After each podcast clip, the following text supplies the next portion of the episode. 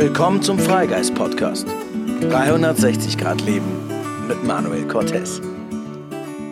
Viel Spaß.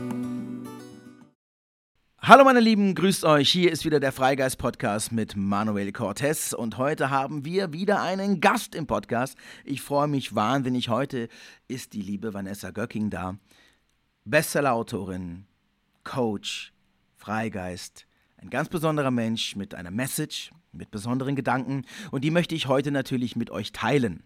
Und lasst uns doch einfach die liebe Vanessa ganz herzlich willkommen heißen. Trommelwirbel, Trommelwirbel. Liebe Vanessa, ich freue mich tierisch, dass du da bist. Ja, Manuel, danke schön. Ich bin auch schon ganz gespannt. Liebe Vanessa, ich bin auf dich aufmerksam geworden, wie es halt oft so ist, durch die heutigen Social-Media-Kanäle. Ähm, und man stöbert ja und guckt und schaut immer so rum, wen gibt es da draußen, wessen Nachrichten, Messages inspirieren mich, wen finde ich gut, wer berührt mein Herz. Und das hast du getan, in dem, was du tust, in dem, wie engagiert du bist, ähm, mit dem auch, was du sagst. Und dann bin ich über dein Buch gestolpert, denn auch als Autor bin ich auch immer sehr interessiert an anderen Autoren. Ähm, und habe das Buch gesehen, du bist das Beste, was dir je passiert ist. Dann habe ich einfach ganz spontan, wie ich bin, gesagt, weißt du was, ich schreibe dir Vanessa jetzt mal an und äh, frage sie, ob wir was zusammen machen wollen. Und du hast mir dein Buch geschickt. Ich habe es gelesen. Also ich bin auf jeden Fall, ich gebe zu, ich bin quer, ich bin quer durchgelesen. Ich habe die Zeit noch nicht gehabt, weil ich bin gerade erst wiedergekommen vom Pilgern. Aber das, was ich gelesen habe, ich bin sehr schnell im Lesen, ist sehr, sehr gut und ich freue mich auf die Zeit, wenn ich das noch in aller Ruhe durcharbeite. Denn ich habe gemerkt, es ist gar kein Buch, was man so einfach durcharbeiten, also durchlesen kann, sondern da ist viel mit Fragen. Da sind viele Arbeitsschritte drin. Und ich möchte dich jetzt einfach mal fragen, was war dein Weg zu diesem Buch? Was hat dich dazu gebracht, deine Reise zu diesem Buch anzutreten? Mhm. Ja, also äh, du hast das schon ganz gut erkannt. Es ist kein Buch, mit dem man sich einfach so berieseln lassen kann, ähm, tatsächlich schreibe ich gerade an einem zweiten, wo das eher der Fall ist, aber dazu vielleicht später noch ein bisschen. Mhm. Ähm, das Buch, ähm, das lädt wirklich dazu ein, dass äh, wir mitarbeiten, dass wir in die Reflexion gehen und die Sachen, die da drin stehen, auch tatsächlich umsetzen. Ich habe mal so was Schönes gelesen, ein Kochbuch macht nicht satt, wenn man sich die Bilder nur anschaut, man muss schon selber kochen. Schöner Vergleich, genau. schöner Vergleich. Ja, ja. und äh, tatsächlich ist es da ganz ähnlich. Also mein Buch sind auch ganz, ganz viele persönliche Geschichten und äh, Klienten Anekdoten von meinen Coaches drin, die man einfach mal so lesen mhm. und sich Impulse schnappen kann. Aber äh, letztendlich sind auch ganz, ganz viele Übungen drin. Ja, und wie kommt es dazu? Also ich wollte mein Leben lang Autorin sein. Das war mein ganz großer Wunsch, seitdem ich ein kleines Mädchen war. Ich habe ähm, schon immer liebend gerne gelesen. Äh, ich habe schon früher Geschichten geschrieben, habe dann Poetry Slam gemacht. Also jede Art der Literatur finde ich ganz, ganz toll. Und dann bin ich ja allerdings als Erwachsene erstmal in verschiedene Richtungen gegangen, habe dann als systemischer Coach gearbeitet und mhm. habe so dieses Thema ja als Traum für später, ja, erstmal so ein bisschen zur Seite geschoben. Und äh, mhm. dann, wie das Schicksal es manchmal so will, kamen Verlage auf mich zu und haben gefragt, ob ich denn Lust hätte auf ein gemeinsames Buchprojekt zum Thema Glück. Denn ähm, das Lebensglück und Selbstliebe sind eben so meine Kernthemen, ähm, mit denen ich mhm. auch meine Coaches begleitet habe. Und da dachte ich, Mensch, äh, wie geil ist das denn? Ja, mein großer Traum mhm. des Buchschreibens und meine große Leidenschaft für diese Themen und Menschen zu helfen, kann ich jetzt endlich mal vereinen. Und insofern ist in dieses Buch auch alles eingeflossen, was erstens ich mir früher wirklich gewünscht hätte, was ich gerne früher gewusst hätte. Und zum anderen aber mhm. auch, wo ich gemerkt habe, hey, die Menschen, die zu mir kommen, meine Klienten und Klientinnen, äh, die, die gewisse Probleme und Hürden in ihrem Leben haben, das sind genau die Themen, an denen sie knabbern. Und mir ist eben aufgefallen, ich sage jedes Mal dasselbe, ich bringe jedes Mal dieselben Methoden an. Und wie schön wäre es doch einfach, mehr Menschen diese Methoden zugänglich zu machen, ja, ohne dass, äh, dass die jetzt vielleicht super viel Geld und super viel Zeit in Coaching investieren müssen, was sie unter Umständen gar nicht haben oder zu dem sie jetzt nicht mhm. bereit sind. Und es ist halt so eine geringe Einstiegsbarriere, ja. Ich meine, äh, 17 Euro für ein Buch, äh, was man dann auch überall und wann immer lesen kann, ist halt schon was anderes, als wenn man sich auf so ein riesen Coaching so committet. Mhm. Ja, recht hast du. Absolut. Ähm, ich finde das total spannend, auch was du sagst. Also ich möchte nachher gleich mal auf zwei Dinge tiefer mit dir einsteigen. Und zwar auch das, was du sagst, was so dein Hauptthema ist, das Thema Glück, das Thema Zufriedenheit. Finde ich, das ein sehr, ein sehr großer Bereich, ein Bereich, der in vielerlei Hinsicht wahnsinnig viel besprochen wird, auch so in den Social Media Kanälen immer so dargestellt wird, was ist Glück und hier Zufriedenheit und Ziele und Träume. Und gerade ist ja auch dieses Thema von, von, von Manifestieren so ein Riesending. Und ich habe da so meine eigenen Gedanken zu und, und, und bin immer so neugierig, was so dein Prinzip ist oder was du gerne den anderen weitergibst zum Thema Glück. Auch finde ich es schön zu sehen, dass wenn man wirklich wünscht und glaubt und offen ist fürs Leben, Dinge einfach auch auf einen zukommen können, ohne dass man das so, so mit Willen manifestiert. Ich bin da immer so ein bisschen, ich habe da immer so meine Schwierigkeiten mit. Ähm, aber bevor wir dazu einsteigen, was hat dich zum Coaching gebracht? Also was ist deine Geschichte? Wo kommt Vanessa her? Mhm. Ähm, tatsächlich hatte ich gar nicht geplant, dass ich das beruflich mache ähm, sondern mhm. wollte das erstmal für mich persönlich machen, um mich so weiterzuentwickeln. Also ich hatte früher ganz arge Probleme mit meinem Selbstwertgefühl. Ich habe ähm, ganz viel Bestätigung im Außen gesucht und ähm, ja, hatte so, so Phasen in meinem Leben, die nicht ganz einfach waren. Ich war dann auch in Therapie und später selbst Klientin in einem Coaching. Und ähm, beides hat auf seine Art und Weise richtig, richtig toll geholfen. Und ich habe aber gemerkt, dass ich damit noch nicht so richtig am Endpunkt angekommen war. Und vermutlich gibt es diesen Endpunkt auch gar nicht. Ich meine, da bin ich auch jetzt noch nicht, ja. Wenn du ihn gefunden hast, sag mir Bescheid. Mach ich. Ich glaube, also wenn jemand diesen Punkt findet, dann, dann wird er reich und äh, super berühmt.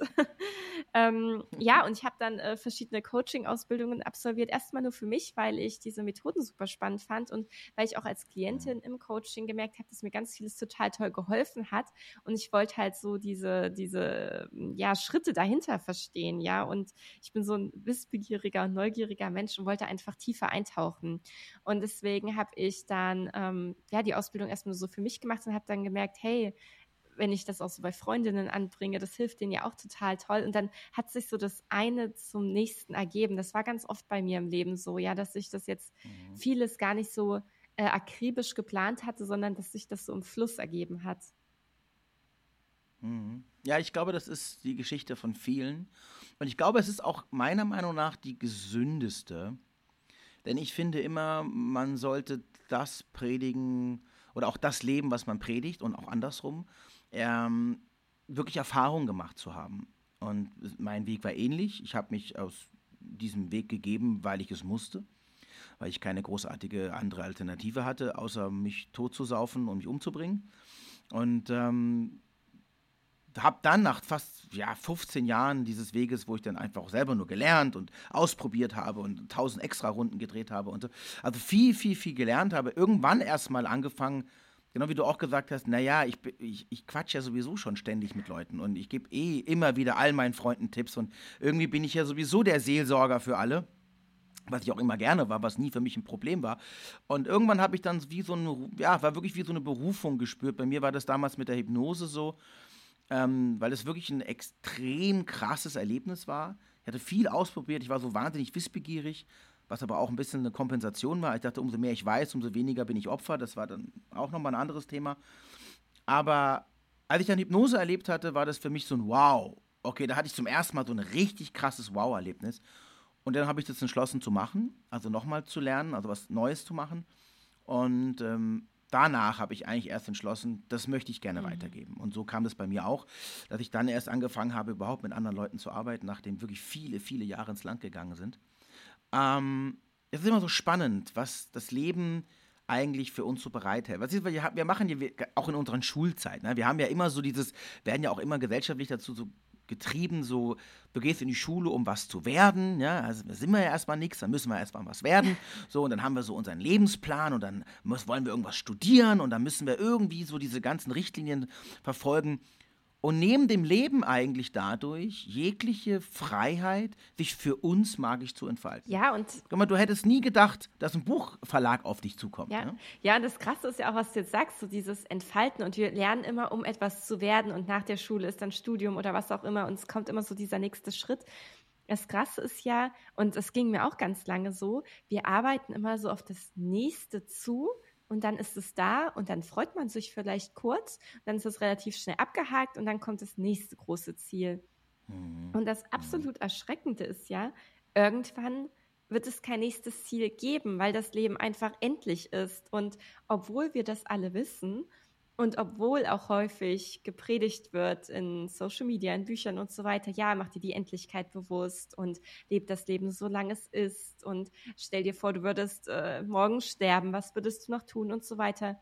Obwohl wir uns das ja häufig auch, oder ich zumindest auch rational so vor Augen führen, ist es nicht so richtig präsent. Und das Krasse ist ja, ich hatte das auch letztens mit meinem Freund, was bleibt denn dann noch? Also wir hasten immer wieder so zu dem nächsten und dann irgendwann sind wir nicht mhm. mehr da und dann sind ja auch unsere Probleme, unsere Sorgen, alles, worüber wir uns jetzt zu den Kopf zerbrechen, komplett hinfällig. Und da bleibt eigentlich nur noch die Frage, wofür mache ich das, auch solange ich noch hier bin? Denn selbst wenn ich jetzt zum Beispiel ein mhm. Buch schreibe, und das wird in die nächste oder vielleicht auch übernächste Generation getragen, oder wenn man Kinder bekommt, ich meine, was weißt du zum Beispiel über den Großvater deines Großvaters? Mein Urgroßvater. Ur Urgroßvater quasi. Ur, Ur, da bin ich schon da raus. Also mein Urgroßvater, das weiß ich noch. Mein Urgroßvater habe ich echt noch eine Menge zu erzählen drüber.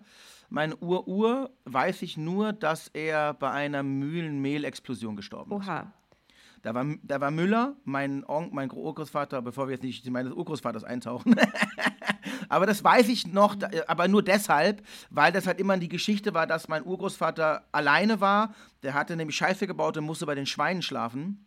Und in der Nacht hat der Blitz in eine Mühle eingeschlagen und es gab eine Mehlexplosion und die gesamte Familie, alle Angestellten sind gestorben. Außer mein Urgroßvater, der hat überlebt und dann ist der von Frankreich nach in die Pfalz und ist einer der größten Schuhindustriellen Europas geworden. Wow. Ich weiß das aber nur, ich weiß das aber nur deshalb, genau. Ich weiß das nur deshalb, weil diese Geschichte natürlich uns immer und immer wieder erzählt wurde, weil sie ja so besonders war. Aber ansonsten hätte ich genauso wenig Ahnung von meinem, von meinem portugiesischen Urgroßvater zum Beispiel. Ur Urgroßvater weiß ich gar nichts. Da weiß ich noch nicht mal was von meinem Urgroßvater. Also da bin ich raus. Und das ist ja krass, Logisch, ne? Das ist doch krass. Ich meine, das ist sogar in der eigenen Familie, in der direkten Linie, sind wir innerhalb von wenigen Generationen einfach nur vergessen. Es ist komplett hinfällig, mhm. über was wir uns den Kopf mhm. zerbrochen haben. Und ich finde halt, wenn wir Lebensentscheidungen treffen, wenn wir über Probleme grübeln, wenn wir darüber nachdenken, was die nächsten Schritte sind, dürfen wir uns das immer wieder vor Augen führen, dass es spätestens in drei Generationen vollkommen egal ist, es sei denn, wir sind Cäsar, Napoleon oder Goethe, ja, was wahrscheinlich die wenigsten von uns mhm. werden.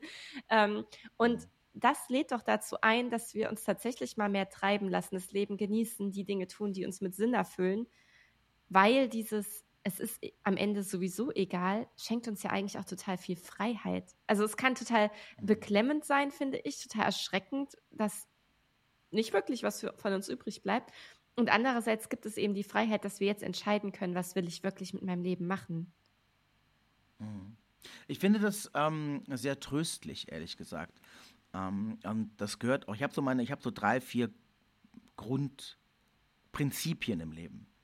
Grundregeln oder Grundwahrheiten, nach denen ich lebe. Und eine davon ist ganz wichtig, alles hat ein Ende.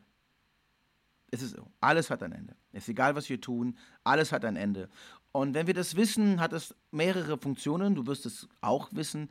Ähm, das ist ja das genau, worüber wir gerade sprechen. Wenn ich weiß, dass alles endet, alles, egal das Schöne wie das Schlechte oder was auch immer das Schlechte sein mag, ähm, dann haben wir immer die, die, die Wahl zu sagen, ich kann das, das Schöne besonders schätzen, weil ich weiß, dass es endet.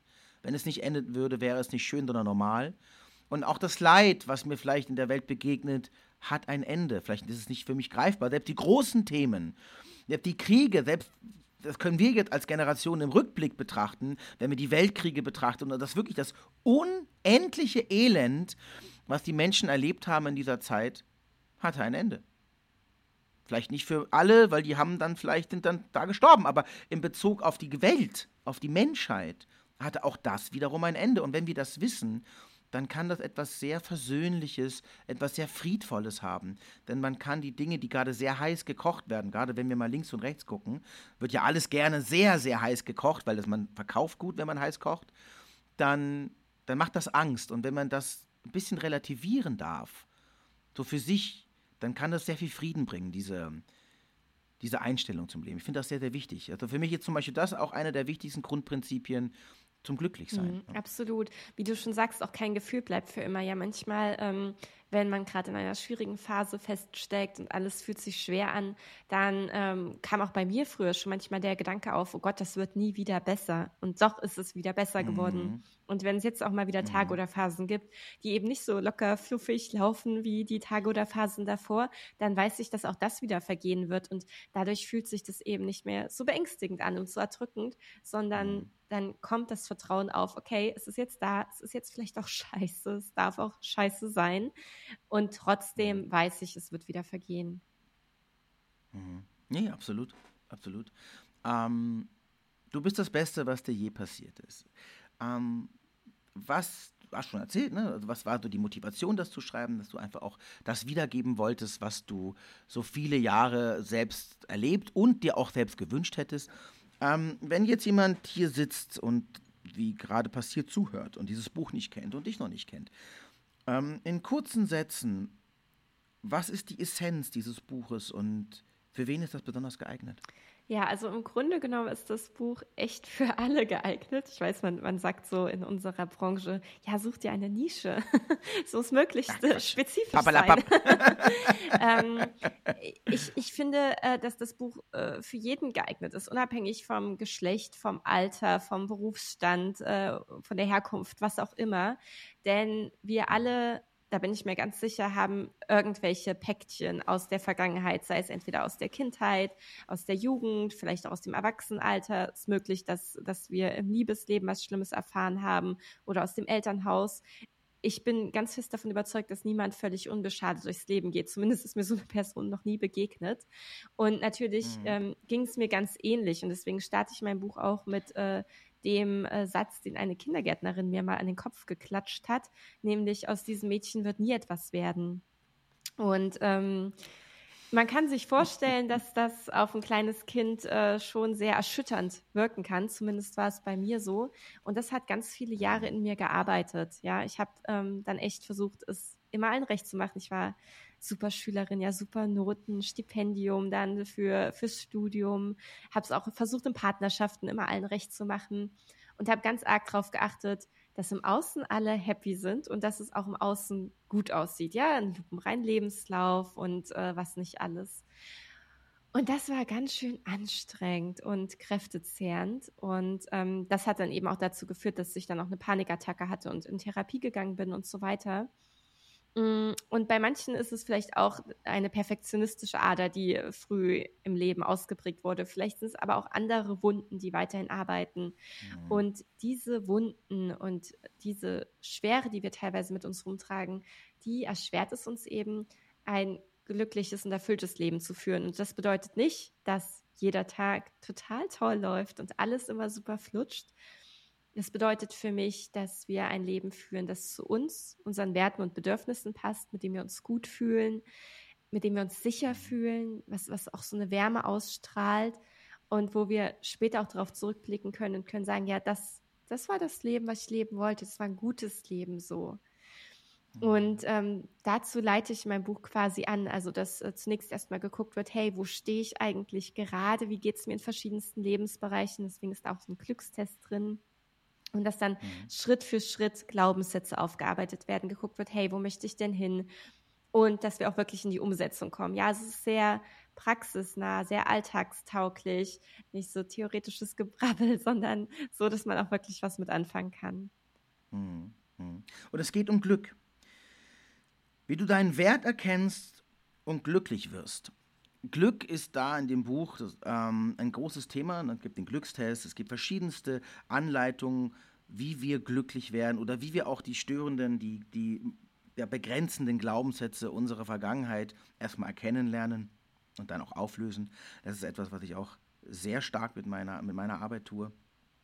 Und das, was wir glauben, ist das, was wir leben. Alles andere können wir gar nicht tun.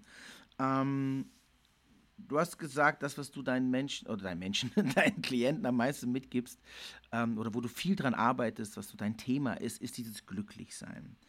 Was bedeutet das? Also was ist für dich der, der Kern von, von Glück oder was ist Glücklichsein? Mhm. Also zunächst mal ein Fun Fact. Das Wort Glück und glücklich kommt wirklich richtig oft in meinem Buch vor. Und mir ist das erst so mhm. richtig bewusst geworden, als ich mein Hörbuch eingesprochen habe. äh, denn äh, wie, wie mir gesagt wurde, spreche ich Gs häufig als Ks aus und Ds häufig als Ts. Also ich habe eine recht harte Aussprache. Und jedes Mal, wenn ein Satz mit dem Wort Glück drin war, durfte ich den Satz nochmal einsprechen und das Wort weicher, weicher äh, ausdrücken. Das klingt nach Arbeit.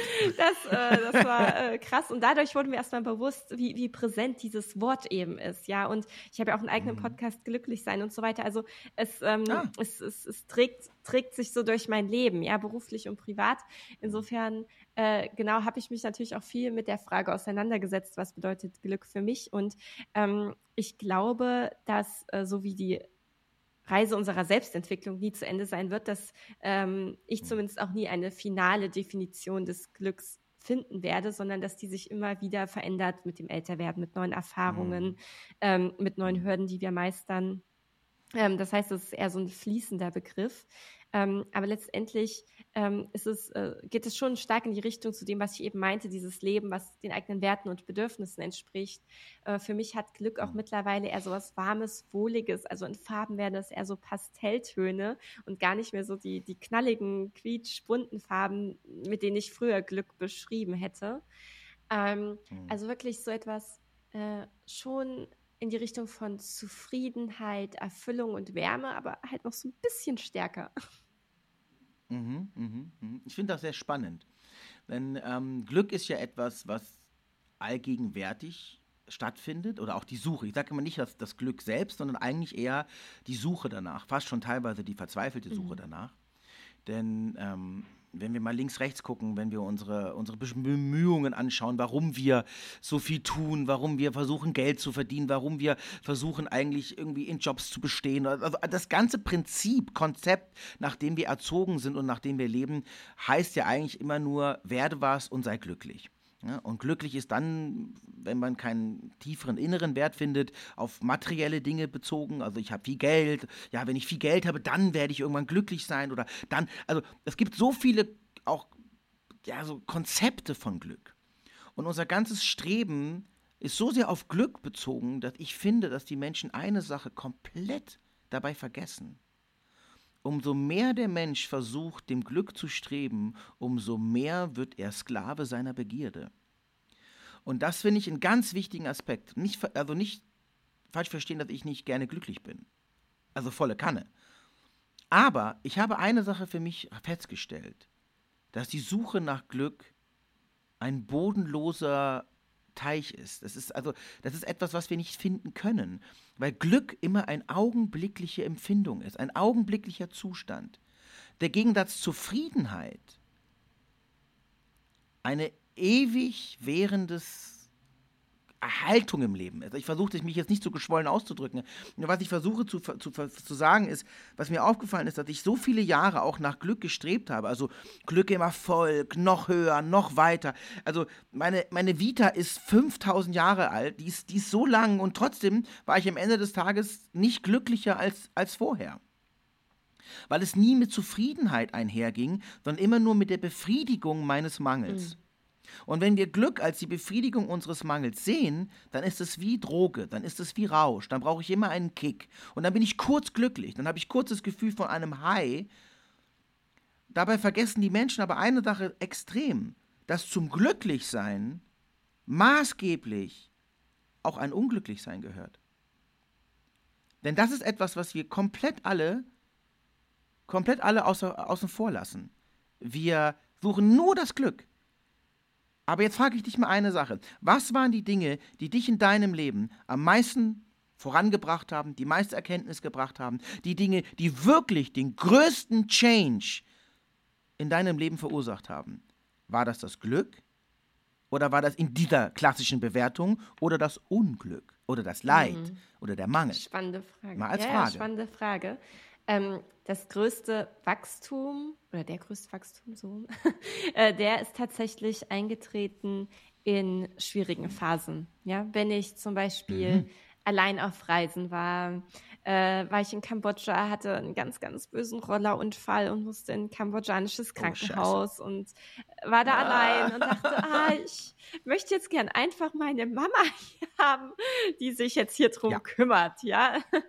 ähm, mhm. und, äh, und, und, und, und, und das nicht alles alleine durchmachen müssen und mich um mich selbst kümmern müssen, wenn es mir nicht gut geht. Aber es ist halt kein anderer da, der das für mich macht, ja.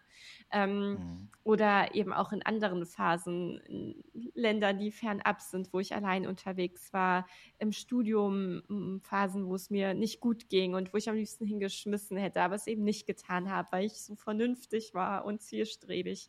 Ähm, das heißt, das größte Wachstum ist in den Phasen passiert, in denen es mir nicht gut ging. Die waren wichtig. Ich möchte die auch nicht missen. Gleichzeitig bin ich natürlich extrem dankbar für die Phasen, in denen es geflutscht ist und mir gut ging. Ja, also ähm, ich bin da ganz mhm. bei dir. Ich glaube, die Balance ist äh, da super relevant. Ja, denn wenn wir nämlich aus diesem ewigen Druck des Suche nach Glücks die Lehre und die Wichtigkeit des Unglücks verkennen, also auch ablehnen. Das ist ja genauso wie wenn wir sagen, Trauer will ich nicht, Wut will ich nicht, Schmerz will ich nicht, ich will nur Euphorie, Liebe, ich will nur Glück. Ähm, dann reduziere ich A, meine komplette menschliche Wahrnehmungsfähigkeit zur Hälfte. Damit habe ich nur noch ein halbes Leben und damit reduziere ich auch die Qualität meines Lebens auch zur Hälfte. Denn alles, was als Unglück oder mal als Schicksal oder als, als Drama betrachtet wird, am Ende des Tages ein unglaublich großer, positiver Lernaspekt ist. Und das ist etwas, was ich versuche immer so ein bisschen mehr mitzugeben. Ja, kümmert euch um euer Glück und vergesst dabei nicht, dass das Unglück das Glück definiert. Mhm. Denn ohne das Traurigsein würde ich nicht wissen, was es bedeutet, glücklich zu sein. Absolut. Ich würde es nicht schätzen. Absolut. Das, äh, das ähm, finde ich auch ganz wichtig, weil du meintest, Glück hatte sowas Bodenloses für dich und diese Befriedigung der Bedürfnisse. Mm, und genau so ging es mir früher auch. Und genau deshalb finde ich es aber auch wichtig, sich zu fragen, was ist denn meine Definition von Glück? Denn es stimmt, in unserer Gesellschaft mhm. wird Glück oft als dieses krasse, knallige eben dargestellt, diese absoluten mhm. Highs. Und das bedeutet es für mich aber gar nicht mehr, obwohl das früher so war und ich auch in diese Wenn-Dann-Falle getappt bin. Ja, so wenn ich dann endlich meinen Studienabschluss habe, wenn ich einen Partner habe, wenn dies und jenes passiert ist, dann bin ich glücklich. Als ich mich davon verabschiedet habe und eben eher in die Richtung Zufriedenheit, Wärme, Sicherheit, Vertrauen gedacht habe, dann hat sich das gewandelt und jetzt fühlt sich das auch gar nicht mehr an wie dieses krampfhafte Suchen, sondern eher wie mhm. dieses vertraute Fließen, was jetzt auch nicht heißt, dass ich jeden Tag auf meiner Wolke schwebe, ja. Aber äh, da, da, ist mehr Ruhe reingekommen. Mhm. Ja, das ist Ruhe ist gut. Ruhe ist ein, ein, wichtiger Aspekt, denn Ruhe heißt am Ende des Tages Gelassenheit. Und wenn wir Gelassenheit leben können, dann haben wir eine bestimmte, eine Gleichgültigkeit. Und ich liebe ja dieses Wort, also ich bin ein Mensch, der umso älter er wird, umso mehr komme ich in die Gleichgültigkeit des Lebens. Und ich mag das Konzept der Gleichgültigkeit des Lebens. Wir benutzen dieses Wort eigentlich immer falsch. Gleichgültig heißt oder denken wir bedeutet, es ist mir egal. Aber gleichgültig heißt das Wort nicht. Es heißt, alles ist gleichgültig. Alles hat die gleiche Gültigkeit und damit alles den gleichen Wert. Und wenn wir das beginnen, also wenn wir auch merken, dass die Dramen, die uns ständig peitschen, die Gewohnheit auch einfach, dass alles immer total dramatisch sein muss und dass es Drama ist und wenn ich das nicht erreiche, ist das schlimm und das schlimm. Also wir es ja auch einfach gewohnt sind, uns diese Emotionen immer wieder um die Ohren zu peitschen, wenn das alles gar nicht so eine Relevanz mehr hat, dann entsteht eine Gleichgültigkeit. Keine Gleichgültigkeit entstehen, entsteht genau diese, ja, diese Ruhe, von der du gesprochen hast. Und das finde ich so wahnsinnig schön, wenn wir das in diesem, in diesem Weg lernen dürfen, dass so, ja, bleib bei dir, denn auch du schreibst ja ganz klar, du, du bist das Beste, was dir je passiert ist. Du. Denn alles, was wir ja tun, sind nur wir. Wir können diese Welt ja nur mit uns leben. Und ähm, da wollte ich auch noch fragen, wie siehst du das? Ähm, weil du auch selber sagst, ne, du bist das Beste, was dir je passiert ist. Das ist natürlich eine direkte Ansprache an deinen Leser. Wie wichtig ist dir das zu kommunizieren, dass der Mensch versteht, dass alles, was sein Glück betrifft, in ihm entsteht und aus ihm herauskommt. Das ist super wichtig für mich und damit einhergeht ja auch so dieses Konzept von Egoismus. Denn ähnlich wie Gleichgültigkeit, mhm. finde ich, wird auch Egoismus oftmals völlig falsch dargestellt oder völlig falsch wahrgenommen. Mhm. Klar, es gibt diesen krassen Egoismus, so ohne Rücksicht auf Verluste äh, tue ich, was ich will und hier bin ich und niemand sonst. Das meine ich auf gar keinen mhm. Fall. Doch, ich bin ganz, ganz fest davon überzeugt, dass wir ähnlich, ja, viele kennen vielleicht das Bild aus dem Flugzeug, ja, setz dir selber zuerst die Sauerstoffmaske auf, bevor die, du sie anderen aufsetzen kannst, weil sonst bist du dazu vielleicht gar nicht mehr in der Lage. Ähm, ich finde das ganz, ganz wichtig, dass wir erstmal auf uns achten, damit wir dann auch auf andere achten können. Denn auch das fiel mir schon auf in meinem Privatleben und auch das beobachte ich immer wieder bei Klientinnen. Wenn man die ganze Zeit nur für andere was macht und gar nicht sich selbst gerecht wird, dann reagiert man ja vielleicht viel genervter auf den Partner oder die Partnerin. Dann hat man im Job gar nicht die Kraft, die man ansonsten hätte. Dann kann man den Kindern nicht die Liebe schenken, die sie verdient haben und die sie brauchen. Wenn ich stattdessen in meiner Mitte bin, wenn ich auch mal meine Akkus auflade, wenn ich für mich da bin, dann kann ich ja mit viel mehr Liebe, Geduld, Achtsamkeit und Fokus meinen alltäglichen Herausforderungen gerecht werden, ja, dann kann ich ja meinem Umfeld beruflich und privat viel mehr geben, als wenn ich das nicht tue. Und deswegen äh, habe ich auch schon von manchen die Aussage gehört, ja, Ua, ich weiß nicht, ob ich das Beste bin, was mir je passiert ist. Doch, na klar, allein schon aus der Sache heraus, wie du es gesagt hast, wir können die Welt nur aus uns heraus erleben. Und es gibt eben auch niemand, der dich dein Leben lang begleitet, außer dir selbst. Also du bist bei dir vom ersten bis zum letzten Atemzug. Und wenn du dann eben in Situationen feststeckst, wie ich damals im kambodschanischen Krankenhaus, oder du bist alleinerziehende Mama oder Papa oder sonst irgendwas, ja, es wird immer Momente geben, die wir ganz alleine meistern dürfen und müssen und wo es eben so unglaublich wichtig ist, dass wir uns vertrauen, dass wir uns selbst auch mögen, dass wir tatsächlich, so kitschig das klingen mag, unsere beste Freundin oder unser bester Freund sind, weil da eben gar niemand anders da ist. Und insofern, ja, ist diese Message wirklich unglaublich wichtig für mich. Ja, und ich glaube auch, dass wenn der Mensch beginnen würde, sich genau damit zu beschäftigen, also mit sich und zwar nicht aus der egoistischen Perspektive raus, ich erkläre gleich, wie ich das mit dem Egoismus betrachte, ähm, sondern aus der fürsorglichen, dann hätten wir auch nicht diesen ganzen Bullshit, der in dieser Welt gerade passiert. Aber wir haben ihn. Warum? Weil die Menschen natürlich die Lösung ihrer Probleme oder auch die Lösung ihrer Frustration im Außen suchen. Also entweder bin ich abhängig und suche Kompensation meines Mangels, ich brauche Geliebe, ich will gewertschätzt werden, ich brauche den Applaus der Gesellschaft, oder ich suche jemanden, dem ich meinen Hass, meine Unzufriedenheit, meine eigenen Wunden auferlegen kann, indem ich sie ihm übertrage. So oder so ähm, arbeitet dieser Mensch nicht an sich und hat sich im Zentrum, sondern im Außen. Ähm, und wenn wir das wirklich begreifen, dass alles, wirklich alles, ausnahmslos, was uns begegnet, uns antreibt und emotional auch bewegt, mit uns zu tun hat, und zwar ausnahmslos mit uns zu tun hat, dann kommen wir zum allerersten Mal in die Position eines Lebens, in der wir wirklich die Fähigkeit besitzen, Dinge zu mhm. verändern. Denn vorher ist es mal Zufall. Vorher kann ich Glück haben und Menschen reagieren so, wie ich mir das gerade vorstelle. Oder ich habe mit Glück die richtige Familie, aber vielleicht auch nicht. Ich muss mich immer irgendwie dem anpassen, was der Wind mir von außen mitgibt. Mhm. Ja. Und ich reagiere nur noch. Ich bin nur noch im Reagieren. Das Leben ist Reagieren. Wenn ich wirklich in das Leben ein Handeln, also wirklich in selbstbestimmten Leben treten möchte, kann ich nur von mir ausgehen. Und ich differenziere das so mit dem Egoismus. Ich trenne Egoismus oder auch Kontrolle mit Selbstwert und dem Fall mit der Fürsorge.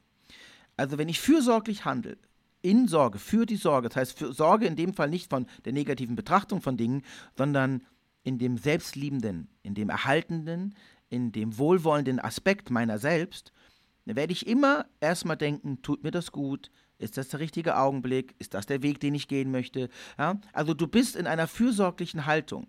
In der egoistischen Haltung ist es mir egal, was mein Handeln, was mein Tun, für andere oder für diese Welt be bewirkt und sie ist eigentlich nur auf meinen Vorteil ausgelegt. Eine fürsorgliche Haltung stellt alle möglichen Positionen in Frage und geht immer den Weg der besten Sorge, Fürsorge für meine selbst. Und damit sind wir eigentlich immer auch in der nächsten Liebe, damit sind wir auch immer automatisch eigentlich in der pflegenden, in der liebevollen Umgang mit uns. Und wir werden gar nicht mehr das Problem haben, dass wir andere damit schaden oder so. Also so versuche ich diese Dinge zu differenzieren. Wann bin ich im Egoismus und wann bin ich in der Selbstfürsorge?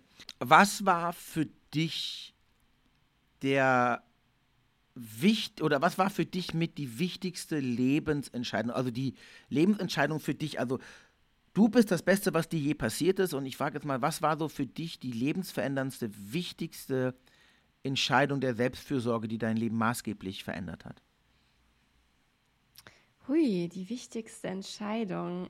Ich ähm, glaube tatsächlich, dass es da jetzt gar nicht so die eine große Entscheidung gab, sondern ganz viele kleine Entscheidungen. Ich glaube, echt die kleinen Entscheidungen machen äh, am Ende des Tages den größten Unterschied in unserem Leben, nämlich dass wir uns immer wieder dafür entscheiden, äh, für uns loszugehen, immer wieder in uns reinhören, äh, auf unsere Bedürfnisse achten. Wenn ich mich dennoch auf eine große Entscheidung festlegen äh, müsste, dann wäre es vermutlich ähm, der Umstieg oder der Wandel vom Angestelltenverhältnis zur Selbstständigkeit. Mhm. Und jetzt auch nochmal der von der Selbstständigkeit als Coach zur Vollzeitautorin. Denn das hat jetzt natürlich auf meinen Tagesablauf, auf meine Tätigkeiten, hm, auch auf mein Selbstbild so den größten äh, Einfluss tatsächlich. Mhm. Das bedeutet, dass du die Tätigkeit als Coach aufhörst oder dass du sie reduzierst. Also du arbeitest gar nicht mehr als Coach, sondern bist jetzt sozusagen Fulltime Autorin. Genau. Ah. Also ich habe äh, ja verschiedene Coachings angeboten, klassische Einzelcoachings, mhm. aber auch ein Coaching-Paket, die Glücksreise, mhm. ähm, Workshops und so weiter. Und ähm, zum 31. Oktober 2023, also sehr bald, mhm. ähm, wird, äh, wird das alles eingestellt, damit ich eben komplett den Raum frei mache, um Bücher zu schreiben. Mega. Mega, mega, mega, mega, mega. Finde ich einen super spannenden eine super spannende Entscheidung. Ich bin ja so ein Mensch, also ich glaube, das ist, das trifft mich gerade so, weil ich jemand war, der immer krass viel gemacht hat. Also immer auch so gleichzeitig. Ich war Fotograf, habe Video gemacht, habe Filme gedreht, also immer also Musik noch da gemacht. Ich habe, boah Gott, habe ich alles gleichzeitig gemacht. Und wenn man alles gleichzeitig macht, ist es spannend. Man hat viel geilen Input, aber man dödelt halt auch immer so ein bisschen rum, so, ja. Ähm, und ich habe ja auch, wie gesagt, jetzt, mein Buch habe ich jetzt, äh, wann habe ich das geschrieben? 21, zwei, 22 geschrieben und 23 kam es, nein. Doch, genau. 22 geschrieben, 22 kam es raus, so, so rum was. Und ich schreibe jetzt auch gerade mein, mein, mein nächstes. Und mit diesem Buch habe ich zum allerersten Mal so krasse Schwierigkeiten, weil ich irgendwie merke so, wow, das ist ein ganz anderes Thema und es ist viel tiefgründiger und ich hatte dann auch ganz viele eigene Themen. Und ich merke auch so, krass, ich mache zu viel. Ich komme mhm. nicht also was das Schreiben angeht, bis ich mal den Raum geschaffen habe, und ich bin da auch sehr anfällig für, also ich brauche das so ganz, ich muss mich runterbringen, ich brauche da so ganz meine Zeit für, dann kommen schon wieder tausend Sachen rein und dann verliere ich meinen Faden und dann kann ich ihn teilweise für Tage nicht aufheben. Dann ist er weg. Und ich finde das total mutig, dass du das sagst, weil ich wüsste so, ja geil, meine Bücher waren, waren auch geil, aber mich jetzt zu trauen, zu sagen, ich mache nichts mehr anderes und schreibe nur noch Bücher, finde ich mega. Finde ich mega. Würde mir, glaube ich, in der allerersten Sekunde, wenn ich ehrlich bin, Angst machen. Angst aus dem Aspekt, weil ja, mein Buch war nicht unerfolgreich, meine Beine. Ich war auch mit meinem ersten sehr lange auch echt Bestseller. Aber ich wäre, ich würde lügen, wenn ich behaupten würde, dass das gereicht hätte, um ein geiles Leben zu führen. Also rein finanziell. Ja, ja total. So, ja? ich habe auch Angst. Also äh, die wenigsten Autoren und Autorinnen können ja vom Schreiben leben. Und ähm, das ist ja das, was äh, viele äh, Leser und Leserinnen gar nicht wissen. Das begegnet mir immer so häufig, dass dann die Aussage kommt, boah, Bestseller und jetzt, äh, jetzt musst du dir keine Sorgen mehr machen. Ja. ähm, aber ja, ich meine, viele denken wirklich von einem Buch, was 17 Euro kostet oder so, landen 14 beim Autor. Das ist natürlich das überhaupt so geil. Nicht so. Äh, naja, das wäre wirklich ein Traum. Äh, aber letztendlich landet ja bei der Autorin äh, tatsächlich recht wenig, sag ich mal, weil da ja auch ganz viel dranhängt mit äh, Händlern und äh, Druck und weiß ich nicht allem. Ja, also, ähm, wir können es mal beim Namen nennen. Ja, also im Prinzip ist es pro Buch, wenn sagen wir mal 17 Euro kostet ungefähr ein Buch, ich mache jetzt mal ungefähr pauschal, dann bleibt bei einem, bei einem Autoren zwei bis drei Euro, wenn es hochkommt. So, mal mehr, mal weniger, kommt auf den Deal drauf an. Ja, so. Aber mehr ist das nicht. So, da muss man schon wirklich krass krass viel Bücher verkaufen. Was geht? Also was wirklich möglich ist. Aber ja, es ist eine Herausforderung. Aber ich finde das super ja, mutig. Ne? Geil. Es kann auch deutlich weniger sein sogar. Ja, ja. ähm, genau, insofern äh, verstehe ich da diese äh, Ressentiments, sag ich jetzt mal. Und ich habe da auch mit mir gehadert. Aber wie du schon meintest, ich merke eben auch, ich brauche und ich wünsche mir diesen Fokus. Mhm. Und ähm, ich arbeite ja beispielsweise auch von zu Hause und ähm, habe ja auch einen tollen Arbeitsbereich und äh, kann auch äh, weitestgehend für Ruhe sorgen. Aber dennoch, wenn man zu Hause ist, ist es ja doch immer irgendwas. Dann klingelt es, mhm. dann kommt der Postbote, äh, dann weiß ich nicht, ist mein Hund unruhig und will eine Runde gehen. Ähm, und selbst hier merke ich schon Unterschied, als wenn ich jetzt zum Beispiel eine Woche wegfahre an die Ostsee und bin halt einfach mal weg und mhm. schreibe und es mhm. klingelt nicht und keiner will irgendwas von mir und im Zweifelsfall hole ich mir halt was zu essen und muss nicht kochen. Und äh, da komme ich halt schon so anders voran. Mhm. Und das ist jetzt natürlich noch mal stärker, wenn man eben nebenbei noch Coachings hat und hier ein Podcast-Interview aufnimmt und dort selbst im ja, Interview ja. ist. Ähm, naja, ich fühle dich ganz, so ganz sehr. schwierig. Naja. Absolut, ich fühle dich so sehr. Ich muss das gerade, das ist glaube ich auch gerade meine größte Herausforderung mit meinem aktuellen Warum ich auch, ich hätte eigentlich schon vor zwei, drei Monaten Abgabe gehabt. Wir haben es jetzt auf nächstes Jahr verschoben, weil ich gesagt habe, ich könnte euch jetzt irgendwas hinrotzen. Ähm, ich könnte JetTPT mir helfen lassen, dieses Buch zu schreiben, dann hätte ich es vielleicht in einem Monat fertig. Aber so arbeite ich nicht, das ist niemals mein Weg gewesen und es interessiert mich auch nicht. Ähm, dann muss dieses Buch halt nächstes Jahr entscheiden. Ähm, ich muss wirklich sehr leben, was ich tue. Ich muss, deswegen habe ich auch diese Pilgerreise gemacht, denn mein nächstes Buch geht um das Thema Mut, also die Antwort auf Angst äh, heißt Dein Mutgeber und geht halt wirklich ganz, ganz tief um, um das, die Fähigkeit des Mutigseins, das Erlernen des Mutigseins. Und ich bin da wirklich vom ersten, also eine oberflächliche Idee, so, ja geil, da gibt es ein paar Übungen und so. Und dann bin ich so tief hineingekommen, dass ich irgendwann dachte, so, wow, ich sehe den Wald vor lauter Bäumen nicht mehr. Es hat so viele Aspekte. Und ich kann mich gerade, ich kann mir gerade diesen Raum nicht so geben, wie du genau sagst. Ich bräuchte jetzt eigentlich so, okay, ich bin zwei Monate in der Toskana, ich sitze hier in meinem kleinen Häuschen mit meinem Hund und ich schreibe. That's it kriege ich gerade nicht so hin. Ja, und ich mhm. beneide dich gerade ein bisschen für diese Entscheidung, die du getroffen hast. Ähm, denn ich merke, ich glaube, jetzt triggert mich das gerade so, äh, ich merke, dass das ein großer Punkt ist, dass ich in meinem Leben Dinge äh, loswerden möchte, die ich eigentlich nur festhalte, weil ich gar nicht weiß, warum ich sie eigentlich mache. Also, dass ich mal mhm. wirklich noch mhm. tiefer hineinblicke und frage, so, was will ich wirklich? du hast ja am Anfang dieses Gesprächs schon gesagt, du wolltest immer Autorin sein. Das heißt, das ist eine Herzensaufgabe, das ist ein Herzenswunsch, ein Calling. Und ich finde es super geil, dass du die Konsequenz wirklich durch sagst, ich bin das jetzt. Und selbst wenn du irgendwann sagst, okay, habe ich gemacht, ich habe mich jetzt doch für, für was anderes entschieden oder für eine Alternative oder für ein lockereres Modell, was das angeht, ist das scheißegal. Am Ende des Tages hast du dein Bedürfnis in diesen Raum gegeben, eine klare Entscheidung zu treffen. Das finde ich mega geil. Das ist super gut. Ja, aber wie du schon meinst, äh, das passt. Ich finde übrigens den Titel Mutgeber total toll. Danke. Sehr, sehr, sehr schön. Und das passt auch ja gut äh, zu dem Thema, denn mh, mm, es erfordert jetzt schon auch Mut für mich, äh, dieses Standbein der Coachin aufzugeben, mhm. um eben dieses Neue zu machen. Und ich meine, ich habe ja meinen Traum auch jahrelang aus den Augen verloren. Ich habe äh, BWL studiert, ja. Ich mhm. äh, war dann erst HR-Managerin in einem App-Startup und ähm, also der Weg zum Autorendasein, der ist ja alles andere als geradlinig verlaufen. Mhm. Und ich finde, das ist auch immer nochmal so eine schöne Message, dass nur wenn wir etwas noch nicht erreicht haben, dass es nicht noch kommen kann, mhm wenn wir natürlich aber auch dafür losgehen, ja, also das meiste passiert nicht automatisch. Ich meinte ja auch, auf mich sind Verlage zugekommen, aber die haben das jetzt auch nicht gemacht, äh, weil ich zu Hause saß und äh, habe gehofft, dass das passiert, sondern ich habe es natürlich auch rausgegeben. Ich habe auch darüber gesprochen, Richtig. dass ich Schreiben ganz toll finde. Ich äh, bin für die Themen losgegangen und ich finde, das ist auch mal ganz wichtig, weil wir es vorhin von dem Begriff Manifestation hatten. Ne? Mhm. Manifestation bedeutet für mich nicht, ich mal mir aus, wie etwas sein könnte und wie ich es gern hätte und dann warte ich ab und dann passiert's, mhm. sondern es bedeutet auch tatsächlich etwas dafür zu tun und ähm, auch nervige Sachen zu erledigen und dran zu bleiben und Rückschläge zu erfahren und Absagen zu bekommen mhm. und eben trotzdem weiterzumachen. Und das geht nur, wenn es etwas ist, was wir wirklich wollen. Mhm. Denn wenn es etwas ist, was ich möchte, um Anerkennung aus dem Außen zu bekommen oder aus irgendeinem anderen extrinsischen Motivationsgrund, dann werde ich irgendwann die Kraft und die Muße und die Lust daran verlieren. Wenn ich allerdings wirklich intrinsisch sage, das ist mein großer Traum, das will ich unbedingt, einfach nur, weil es mir so viel Freude bereitet und weil ich da so viel Sinn dahinter sehe, dann fällt es natürlich auch leichter, Absagen in Kauf zu nehmen und dran zu bleiben, wenn es mhm. eben gerade mal nicht flutscht. Ja, absolut, absolut. Ich glaube, dieses, dieses, das ist, also für mich ist einer der wichtigsten und wertvollsten wie kann man das eigentlich sagen? Ich nenne es mal einen Geisteszustand. Ich glaube auch, das ist das, was vielen, vielen, vielen Menschen sehr fehlt, deswegen strugglen sie so mit ihren, mit ihren Zielen, mit ihren Träumen, ist Vertrauen. Hm. Vertrauen hatte ich auch nie. Also ich bin der klassische Mensch, meine Faust, mein, mein, meine Regeln so, ich durch die Wand, nur ich schaffe alles.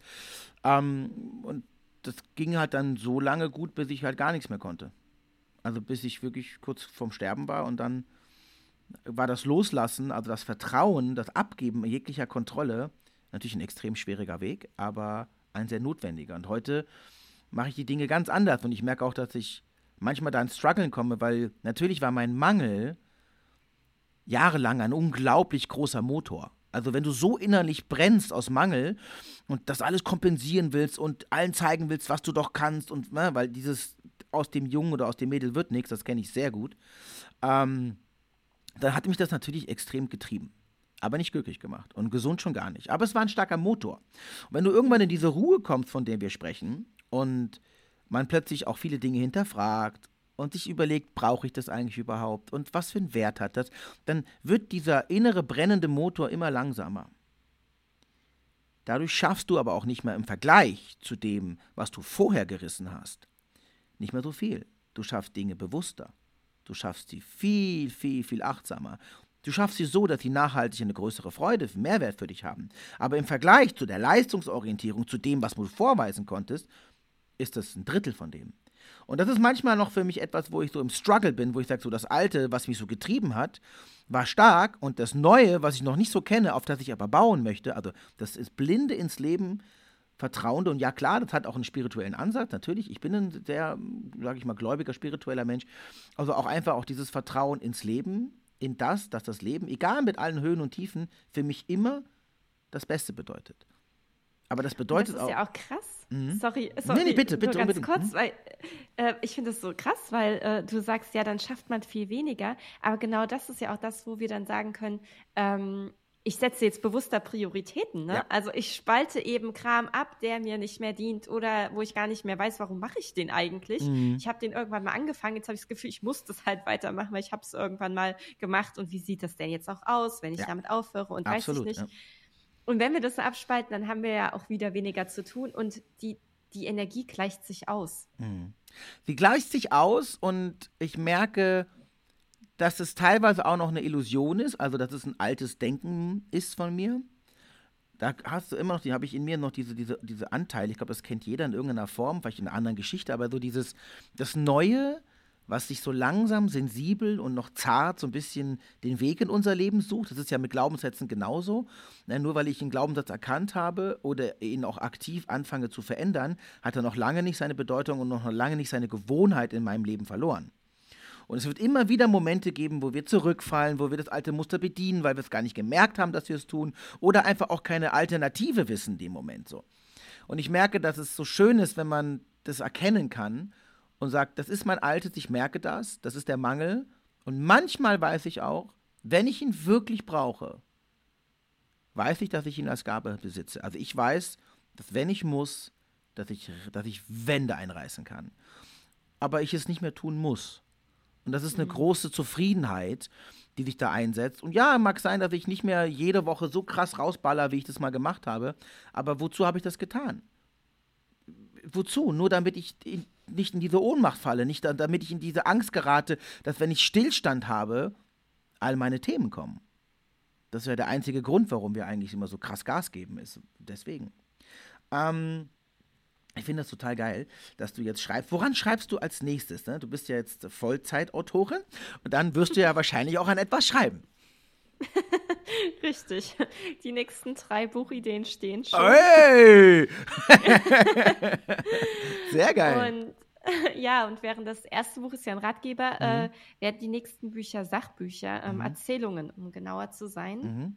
Äh, das äh, zweite Buch heißt Die Sonne in dir, mhm. eine Erzählung über die verborgene Schönheit des Alltags. Mhm, schön. Und ähm, ja, es geht um eine Protagonistin namens Anna, die eben so ganz äh, eigene Herausforderungen im Leben hat und ähm, die auch so zwischen Alltagssorgen und diesen endlosen Routinen den Funke im Leben verlor verloren mhm. hat und äh, den wiederfinden möchte. Und sie entdeckt dann in einem Antiquitätengeschäft ein Tagebuch aus den 1920er Jahren. Cool.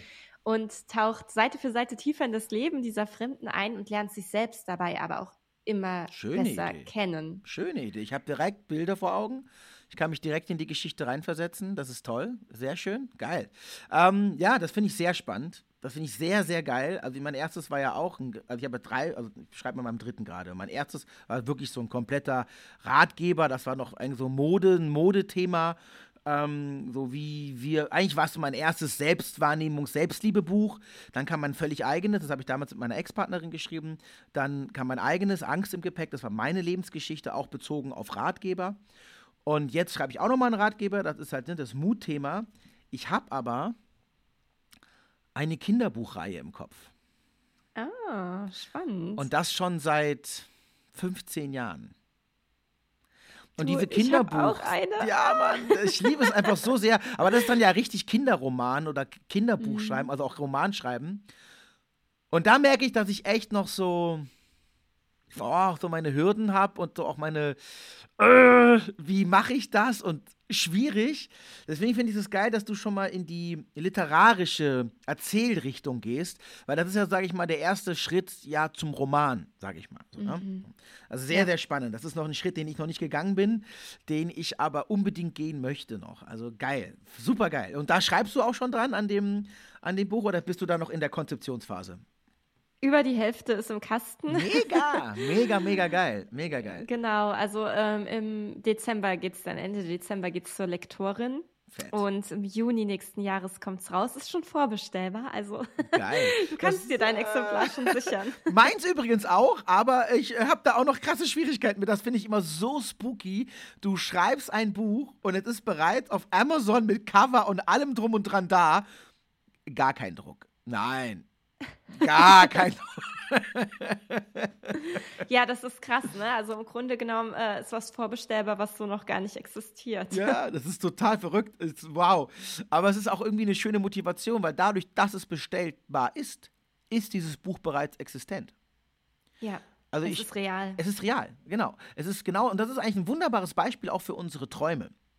Ähm, in der Sekunde, wo ich Träume als Mangel betrachte, also ach, es wäre so schön, ich würde mir das so wünschen, dann ist das immer nur ein hätte, hätte, hätte, ich hätte gerne und eigentlich ist es immer nur die Bestätigung meines Mangels. Ich würde so gerne ein Buch schreiben und in der Sekunde ist es aber, das Buch ist da. Es ist da. Es ist nicht mehr, dass ich es gerne schreiben würde, das Buch ist da. Ich muss jetzt nur noch die nächsten logischen Schritte füllen und es mit Inhalt füllen. Aber das Buch, der Traum, ist bereits existent. Und wenn wir das auch schaffen, mental umzusetzen, also nicht mehr äh, Träume von hätten oder wollen, sondern von sein und haben sprechen und auch umsetzen, sind wir bereits in unserem Traum. Ich bin ein Autor in der Sekunde, wo ich meine erste Zeile schreibe. Was ich daraus mache, ist meine Sache, aber ich bin Autor in der Sekunde, wo ich schreibe. Also kann ich meinen ja. Traum leben. Das finde ich super spannend übrigens. Das ist ein tolles, ja, ja. tolles Thema, auch, auch für ein Buch übrigens. Absolut, ja. du, ich bin da ganz bei dir. Die Kraft der Worte ja und auch die Kraft der Taten. Also das macht schon echt einen Unterschied mit dem Mindset. Und es gibt ja auch so eine Art positiven Druck, also zu wissen, ja, das Buch muss da jetzt auch raus, mhm. äh, weil dadurch, ähm, also ich komme dadurch viel besser in die Umsetzung. Ja, ich habe da jetzt einen Plan, wie viele Seiten schreibe ich pro Tag mhm. und dann äh, geht es halt los. Und klar gibt es dann Tage, wo es besser funktioniert, und andere, hm, wo es ein bisschen hakt und rattert. Mhm. Äh, aber letztendlich äh, diesen Plan zu haben und äh, auch dieses Ziel wirklich so, so richtig visuell vor Augen zu haben und schon zu fühlen und mich da hinein zu versetzen, wie das ist, wenn es erreicht ist, mhm. das macht bei mir ganz, ganz viel mit der Motivation. Ja, ja, absolut. Das ist das Ziel vor Augen zu haben, also die kleinen wie die großen Ziele. Oft habe ich nur so Bilder, einfach nur so, das ist ein Bild von, einem, von einer Zukunftsvision, die mich mit Kraft erfüllt. Ähm, ja, das hilft beim Schreiben sehr. Also auch dieses dieses Bild zu haben. Ich erinnere mich, als ich mein allererstes Buch, dann so der Verlag angerufen hat, so, ey, die Bücher sind da. Und wo du dann im Verlag gefahren bist, das kennst du bestimmt auch, diesen Moment, das ist einzigartig. Und dann machst du so diesen Kiste auf und dann, also so holst du so das Buch raus und dann, ah, riechst du dran, dann schnüffelst du an den Seiten und dann machst du so mein Buch. Und das ist so geil. Ich finde, bei Büchern merkt man das so unglaublich geil, wie aus Gedanke Materie wird. Ja? Mhm. Das, ist, das ist ja wirklich, es war mal ein Impuls, es war mal ein Funke. Es war mal ein Funke, der in dir gelebt hat, dass eine Handlung, einen Gedanken ausgelöst hat. Dieser Gedanken hat dann wiederum Taten und, und Worte ausgelöst, bis irgendwann aus diesen Worten plötzlich feste Materie geworden ist. Hm. Was, überleg, was für ein spannender Geistesweg in die Materie ist, dass aus einem Gedanken ein Buch wird, was andere kaufen und fest in der Hand halten können. Das ist geil, oder? Ja, ja, ist total geil. Und es ist auch krass, was manchmal für Gedanken kommen. Also manchmal lese ich jetzt auch äh, Textabschnitte von mir, egal ob aus dem ersten oder zweiten Buch. Denke so, krass, das habe ich geschrieben. Das mm, ja.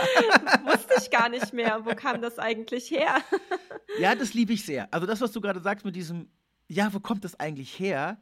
Das kenne ich auch. Das ist, du liest was und so, habe ich das echt geschrieben? So krass, cool. Erinnere ich mich ja. gar nicht dran, aber irgendwie gefällt es mir. Und das ist schön, wenn man das noch sagen darf. Wenn man merkt, ja. so, ey, ich finde das, ich mag das, was ich da gemacht habe. Ähm, mhm. Und das erfüllt mich nach wie vor mit Freude. Also ich finde das sehr, sehr spannend. Ich bin sehr neugierig auf deinen Weg und natürlich auf alle kommenden Bücher. Also das nächste Buch dann nächstes Jahr im Juni. Du hast neben dem Du bist das Beste, was dir je passiert ist, bereits ein weiteres geschrieben, richtig? War das das erste, das Beste, was dir das, passiert ist? Das ist das erste, was, sag ich jetzt mal, offiziell erschienen ist mhm. im Verlag, genau. Mhm. Und das, du hast aber, du hast aber noch eins, oder? Du hast ein zweites Buch, ähm, oder kommt das noch? Nee, also das zweite, was jetzt wirklich kommt, ist das nächstes Jahr. Also ich habe für meinen äh, Kurs damals für die Glücksreise ein Buch geschrieben. Das ist ah. allerdings nur äh, da quasi mit drin enthalten. Äh, ich habe natürlich auch, also ich habe ich habe auch einen Fantasy-Roman noch in der Schublade. Mm, ja. Now we're talking. Und, genau, aber es ist äh, wirklich, also publiziert ist es bisher dieses eine. Geil. Okay, dann warten wir alle sehr, sehr neugierig und gespannt auf deine nächste Publikation. Äh, halt mich da wahnsinnig gerne auf dem Laufenden und ähm, wenn das kommt, äh, sag mir Bescheid. Dann will ich unbedingt lesen, unbedingt, weil die Geschichte klingt sehr spannend. Da bin ich sehr neugierig und ähm, ich würde mich freuen, wenn ich dich hier immer mal wieder äh, kontaktieren darf, denn ähm, ich glaube, du wärst auch eine wahnsinnig tolle Person auch für das Frauennetzwerk meiner Frau, die Society, mit der wir ja regelmäßig wirklich große Summits machen. Wir machen jetzt am nächsten Sonntag in München einen ganz großen wieder. Du bist aus, aus Berlin oder aus welcher Stadt bist du? Ich bin aus Erfurt. Das bedeutet, mit dem Sprinter bin ich ganz schnell in Berlin und München. Ja, geil, geil. Also wenn du am Sonntag, äh, spon Samstag spontan Lust hast, nach Berlin zu kommen, bist du herzlich eingeladen. Ähm, da ist der, der Proud to be Me Summit, aber generell würde ich da gerne nochmal auf dich zukommen. Ich glaube, du bist eine sehr spannende Person. Wir stellen auch immer wieder Bücher vor und haben Interviews und Podcasts und ähm, stellen Frauen vor, die wir, die wir spannend finden. Da würde ich gerne nochmal auf dich zutreten. Und ansonsten, meine Liebe, sage ich erstmal für heute danke für dieses wunder, wunder, wundervolle Gespräch. Das hat mir sehr viel Freude gemacht. Ähm, was gibt es noch einen Abschlusssatz so von dir, dass du den oder den du gerne den Zuhörern mitgeben möchtest? Vielleicht zum Thema auch glücklich sein. Ähm, also erstmal auch vielen Dank, mir hat das auch ganz, ganz viel Spaß gemacht und äh, ich, ich hadere ja immer so damit, so einzelne Sätze zu finden. du kannst auch mehrere auch, sagen. ich habe damals im äh, Deutsch-Abi, äh, bin ich an der Eins vorbeigerattert und habe die zwei bekommen, weil meine Lehrerin meinte, Vanessa, du kommst nie auf den Punkt, warum immer so ausschweifend? ähm, tatsächlich habe ich äh, noch diesen Impuls zum Thema Mut, denn Mut ist ja auch so eine wichtige Komponente im Glücklichsein. Mhm. Und zwar, wenn du dir etwas wirklich von Herzen wünschst, dann geh dafür los. Und es bedeutet nicht, dass du die Arschbombe ins kalte Wasser machen musst und direkt alles hinwirfst und diesen neuen Weg gehst. Mach einen ersten klitzekleinen Schritt und teste das Wasser an und guck von da an weiter, weil dadurch ergibt sich ganz, ganz vieles. Und es bedeutet nicht, dass alles problemlos fließen wird, aber es werden Sachen auf dich zukommen. Und wenn du zum Beispiel auch den Mut hast, über deine Träume zu sprechen, dann hast du ja auch viel mehr die Möglichkeit, Menschen kennenzulernen, die einen mhm. ähnlichen Traum haben, damit ihr euch gegenseitig unterstützt oder Leute, die jemanden kennen, die irgendwelche Kontakte haben, die dir wiederum helfen können. Und insofern, ähm, ich habe früher immer meine Träume für mich behalten, um dann bloß nicht enttäuscht zu werden, wenn es nicht klappt oder peinlich berührt zu sein, wenn andere sehen, dass es bei mir nicht funktioniert. Hm, mittlerweile fahre ich das anders. Ich glaube, wenn wir schon vorher drüber sprechen, dass wir dadurch auch viel eher in die Umsetzung kommen. Und das ist so ein Impuls, den ich gerne noch rausgeben möchte. Ja, wunderbar. Absolut richtig. Und auch da beim drüber sprechen immer auf die Wort- und Gedankenhygiene achten. Also wie spreche ich? Spreche ich in wollen oder spreche ich im Sein? Das ist ein ganz, ganz wichtiger Aspekt. Meine Liebe, ich danke dir so sehr für deine Worte, für deine Arbeit, die du da machst, für deine Bücher, die du schreibst, für dein Sein, das, was du den anderen Menschen gibst, auch auf Social Media. Also gerne alle, die die Vanessa noch nicht kennen, gerne ihr folgen. Unter dem äh, Podcast habt ihr alle Links, die ihr braucht. Der Link zum Buch, der Link zu ihr zum, zum Instagram und auch zu ihrem Podcast, damit sie auf gar keinen Fall mit diesem Podcast aufhört. und ich danke dir von Herzen. Alles, alles Liebe und bis bald. Vielen Dank, Manuel.